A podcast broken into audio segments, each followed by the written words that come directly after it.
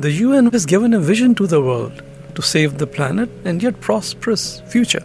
Now we, because of inflation and contraction, we see people losing their incomes and food on the table. The investment requirements must factor in the infrastructure that is needed to deal with climate change and the damage and the devastation that is wrought by instances such as floods. I hope we will not wait for a big disaster to happen.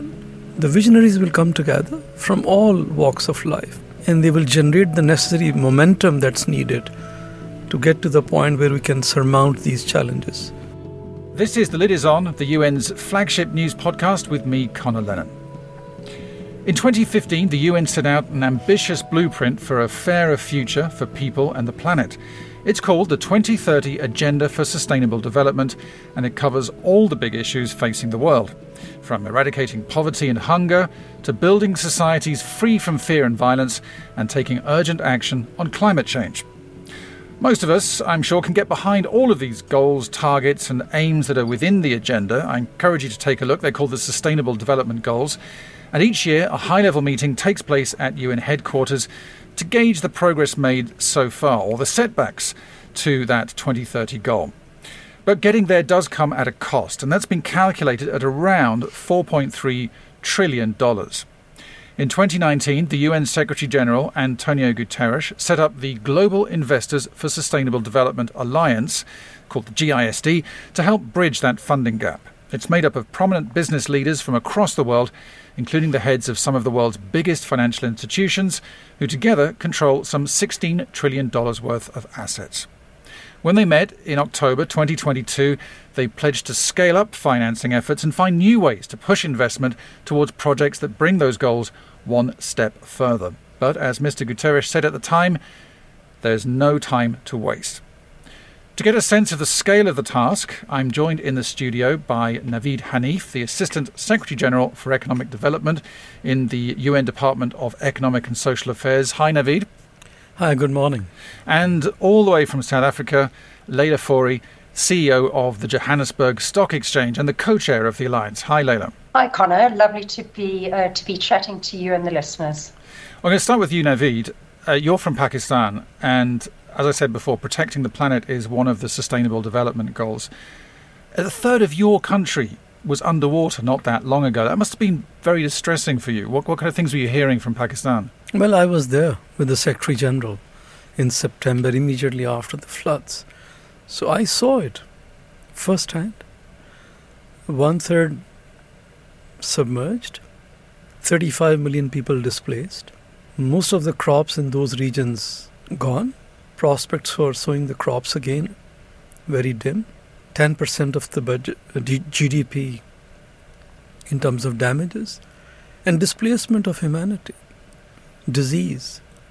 And we see climate change firsthand the way it is damaging these countries' future. So we have melting glaciers for the next 10 years and then drought after that. So the country will suffer on both accounts. And how did, that, how did that make you feel with your job? Did you think this is an insurmountable task did, it, did you feel discouraged? It's, it's insurmountable if we tell everyone to do it on their own. They can't do it. Climate change cannot be handled by one country. It is surmountable if we come together, and you saw in the pandemic. We have generated, we were able to produce vaccine in less than 14 months. And look at the history of previous pandemics because we came together. So that pandemic experience, as you say, there was there were no vaccines for COVID, and in a relatively well very short time, uh, we were able to produce things.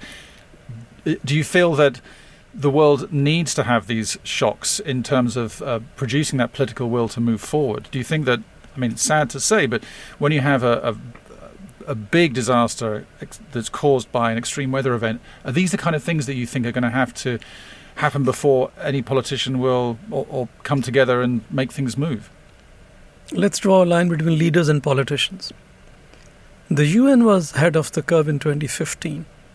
It has given a vision to the world to save the planet and yet prosperous future for people.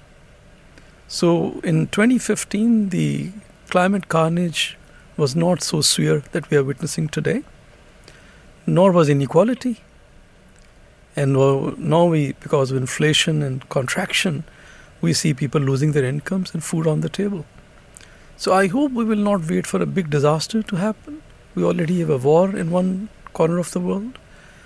The visionaries will come together from all walks of life politicians, CEOs, thinkers, and they will generate the necessary momentum that's needed to get to the point where we can surmount these challenges, which means poverty, hunger, climate change, and the hopes of future generations. Young people need a brighter future. And Leila, you're coming to us from South Africa. The continent of Africa is facing many developmental challenges, climate challenges. To what extent is that top of your mind when it comes to designing the work that you've been doing at the GISD? Certainly, Conor, uh, the work that uh, I've been doing and contributing to the UN has had emerging markets and the continent of Africa um, as, as a central and, and, and very key considerations. In my own country, my own home country, um, you know, I come from a country with the highest Gini coefficient in the world, and um, in line with what Navid was just mentioning in Pakistan, um, with the uh, prevailing shifting weather patterns, we've had devastating floods in the eastern part of the country earlier this year, and we've had unprecedented drought in the west. And so these shifting weather patterns are, are creating a profound continental uh, challenge, particularly in infrastructure. And these countries, the African countries, have fragile, uh, a fragile infrastructure baseline. And um, unfortunately, the 4.3 trillion that you um, mentioned in your in your intro really uh, is, is only scratching the surface because the estimates for the investment requirements must also factor in the infrastructure that is needed to deal with infra- uh, with um, climate change and the, the damage and the devastation that, that is wrought by uh, instances such as floods. Right, so the 4.3 trillion you're saying is a, real understatement. You've been working on technical issues, setting standards, making the financial environment easier for big companies to invest in initiatives, projects that are that are basically good for the planet, good for sustainable development. Is that a fair summing up? The group of, of people around the table are, are very senior group CEOs across the world, and um, the idea is to use our convening power or our collective power to try and coalesce uh, a coalition of the willing and to encourage funding and particularly for those countries in need in order to achieve the uh, sustainable development goals. And that could be funding for infrastructure projects, it could be funding for education, funding for gender based initiatives that would resolve the gender pay parity gap.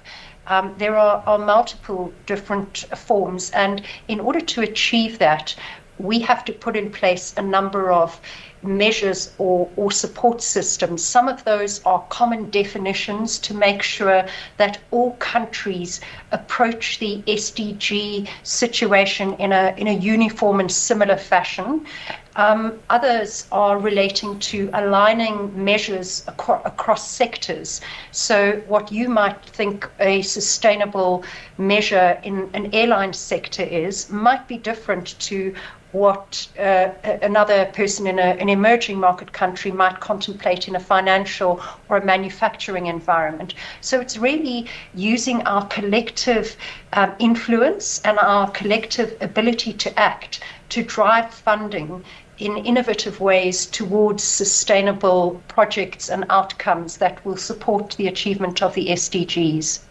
And it's important to make sure the culture, the general culture, goes in the right direction uh, with regards to how the private sector thinks about sustainable development and the goals the UN is setting. But Leila, I don't want to put you on the spot here, but I mean, let's face it, the average lifespan of a CEO is around what four, five years. I mean, you're you're powerful people, but how do you make sure that that thinking carries on in the general culture towards the next CEO and the CEO after them. Mm, absolutely, that's a very critical point, and continuity and succession of actions is, is vital. So, what is firstly very important is that there's a public private sector alliance and connectivity, and that there is a, um, a, a multilateral uh, engagement plan, and that those those engagements and that those outcomes are not dependent on individual leaders, but are rather focused on uh, processes and outcomes that, that will transcend individuals.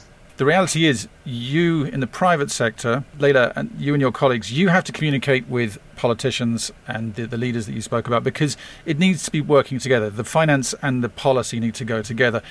Are you finding that you're able to speak to get? Are you speaking the same language? Are they understanding what you're saying, especially in this area of sustainable development? On a global level, we are engaging with multilateral development organizations and global institutions to create, for example, um, disclosure frameworks, which is really a framework around which companies would transparently disclose how they are achieving um, the uh, the uh, SDGs or uh, how they're doing on climate change, for example. And why this is important is because it enables government to engage and to collaborate with the private sector in a standardized format that um, avoids um, companies uh, either omitting very important information. We call it greenwashing, but really presenting themselves as sustainable when in fact those companies are not necessarily sustainable. So governments can install and ensure that there is a standard reporting form, format they can ensure that funding is adequately directed and that there are incentives in place, and whether that's in the form of tax incentives or ta- uh, direct taxes. And they can also introduce policies that direct funding towards. Um, towards infrastructure or other SDG related initiatives. I said earlier, I hope I didn't make Leila feel too nervous, that CEOs have a limited lifespan for ministers, it can be even worse. Uh, to, so, for that continuity, you must see finance ministers, chancellors come and go all the time. Is this the same problem at a governmental level? Are you finding it difficult to, to ensure that continuity and make sure that there's a, there's a through line to the path that you want to head to? Uh, Conor, short termism is the bane of this civilization on all sides. Quick profits, quick re elections, and you have to deal with it, this reality. But let me respond to your first que- the question that you asked: Are we talking with each other or across each other? So when the CEOs came together in 2019, we framed the problem in a fashion that both of us around the table could understand what we were talking about. Huge gap in financing the goals which deal with poverty, hunger, disease, education, gender, energy transition. It was 2.5 to 3 trillion dollars before 2019. Now it is 5 trillion dollars. The gap I'm not talking about the full amount per annum. So we said, whatever you are doing right now, and that you claim that these investments are aligned with the environmental goals, social goals, governance, or largely SDGs, expand the size of the pie. First thing, it's not enough. Once you expand it, then move the pie where it is needed, which means move the money to emerging markets, developing economies. As soon as we said that, that's when we started talking to each other. They said, no, no, we can't move it. We have responsibility to our shareholders. And that's where the ideas evolve. Let's talk to the public sector to change regulations, to, to rethink the fiduciary duty. And then we said, once you move the money, the pie should be moved where it is needed. Then please measure is it nutritious or is it harming those people where you're taking the pie? So that's where the measurement came in quality, not just quantity. So that's how we were able to talk to each other. What are the objectives and how do you nudge your shareholders? And that brings me to the second conversation we had. Two industries changed significantly in the last 20 years, but driven by very different factors. The tobacco industry, just through public policy, the behavior was changed, the companies changed their trajectory, public policy was very strong. But not after a big fight. Well, that's what is needed. And let me come to the insurance industry. Change because of the hurricanes, tornadoes, disasters, and fires. Both industries shifted, adapted. How, how do you nudge them both? Circumstances and public policy. So that's where the alliance brought together the tools. Public policy will be changed, but their own behavior will change. We call in technical terms, and I'll unpack for you and then back to you. We call it double materiality. Let me unpack it for you. As of now, what companies look at, oh, is it financially viable and profitable? Go for it. That's single materiality. Second materiality is, okay, you are making money, but are you helping the society and the planet? If not, your performance should be judged again that materiality also. And the alliance has embraced this principle. They issued a statement uh, six weeks ago to the International Sustainability Standards Board that we want to pursue double materiality. So that's a shift UN pushed the alliance to embrace. Well, it's great that that's happening, and it's great that Leila, people like you and your counterparts on the alliance get it. But uh, I'm always interested when I speak to people like you to know are, are, you or do you think you are outliers or is this kind of thinking shared amongst the wider population in your sector? Does the financial, does the private sector really care about these big problems the agenda is trying to solve or, or, or is it primarily greenwashing? Are they primarily just after the bottom line?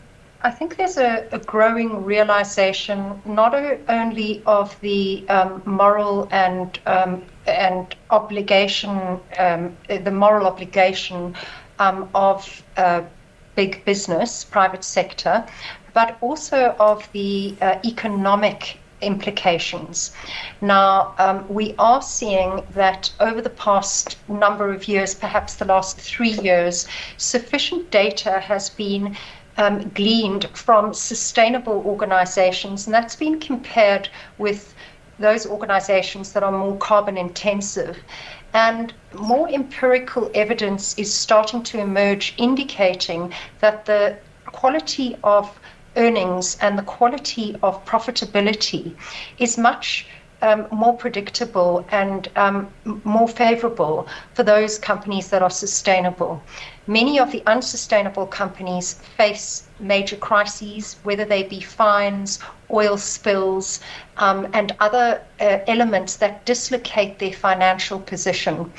And so it's not just a moral imperative um, that is starting to drive big business behavior towards a sustainable investment decision, but it's also the economic realities. Now, added to that, we are starting to see um, pressure groups arising from a combination of the man in the street, general consumers who are voting with their feet, employees who are increasingly um, opting um, out of companies with whom their value system doesn't resonate. And then, of course, um, the general um, interaction with regulators. And so the pressure points are certainly starting to push um, organizations to begin thinking responsibly about how they deploy their capital and how they invest. So we're seeing more and more large um, pension fund organizations or asset managers. We're seeing more banks starting to opt to fund and to invest in more sustainable companies than, than less sustainable companies. It's certainly a growing trend, and there are lead and lag countries across the world. Um, and the concept of whether uh, what Navid was discussing, this concept of double materiality, whether organizations only look internally, which is the, the single financial factors, or whether they consider the impact on the environment. Take a mining company, for example. How does that mining activity affect the community, the health, the education, the general development of the environment around them? Um, and that would be the double materiality or the impact component of their measurements. And those components are starting to grow in, um, in, in the attention that they're grabbing from investors and from governments alike. And um, they're, they're, they're also starting to prompt CEOs to become more conscious and more aware of where their funding is, is landing up. So I would say um, uh, CEOs are starting, coming back to your question, they are starting to consider far more seriously um, investment and um, capital decisions um, that have a, a sustainability lens on them than in the past. And you're both working, of course, in uh, the the globalized economy, the increasingly globalized economy over the last few years. Um, you know, all the things you're talking about, the standard setting, the, uh, the, the incremental improvements in that environment. But it, that that whole model has taken a real hit in the last couple of years, hasn't it? I mean, the COVID 19 pandemic, it revealed the limits to this, this just in time international trade model. The war in Russia has underlined the fragility of international energy markets. So, uh, my, my last question to you, and um, I'm sorry, it's not a particularly easy one, but is the whole system broken? I would say the system is not totally dysfunctional, it's adjusting. And adjustments can fracture some parts of it. Second, globalization is here to stay. The map of globalization is being redrawn. It won't disappear because, as human civilization, we are far too dependent on these connections and interlinkages. Can the system survive, adapt, and emerge fit for purpose? That remains to be seen. But those who believe in it, be it in the private sector, public sector, they're all trying to make it respond to the new realities in an effective way and also adjust as fast as it's needed. So that's where we are right now. At the UN, we see on a daily basis adjustments are happening. We have a cascading set of crises that have shifted global trade patterns. Um, what I would say we are seeing is rather than a deglobalization, perhaps a neo globalization, which is new trade relationships starting to evolve and countries also starting to diversify their trading partners. Uh, the uh, sole reliance on gas in, in Europe has, has highlighted the risk associated with concentrated trade relationships and the importance of having alternatives.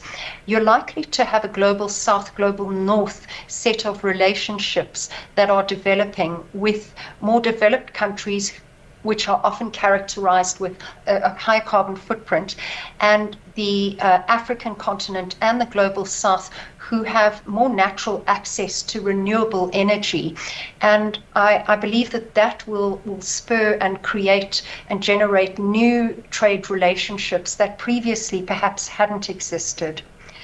That said, I, I do believe that there is a growing fragility in the emerging market sector as a result of the implications of these um, these global shocks that we're seeing, not only in the form of, of the supply chain um, uh, dislocation, but particularly in the form of inflation and food inflation, which is, is at the heart of many of the emerging market inflation crises.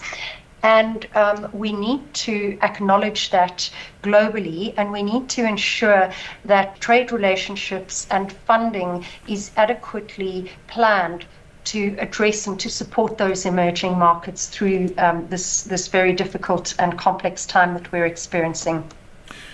Well, I will be following your work throughout 2023. Leila, Navid, thank you so much. Um, my main takeaway is to study further double materiality I've learned today. Thank you, Navid, and neo globalization. So uh, those will be my watchwords for the next few months. Thank you so much for joining me on this episode of The Lid Is On, the UN's flagship news podcast. We are broadcasting every Friday. You can find us on all the main podcast platforms. And if you haven't already, please don't forget to like and subscribe. Thank you both.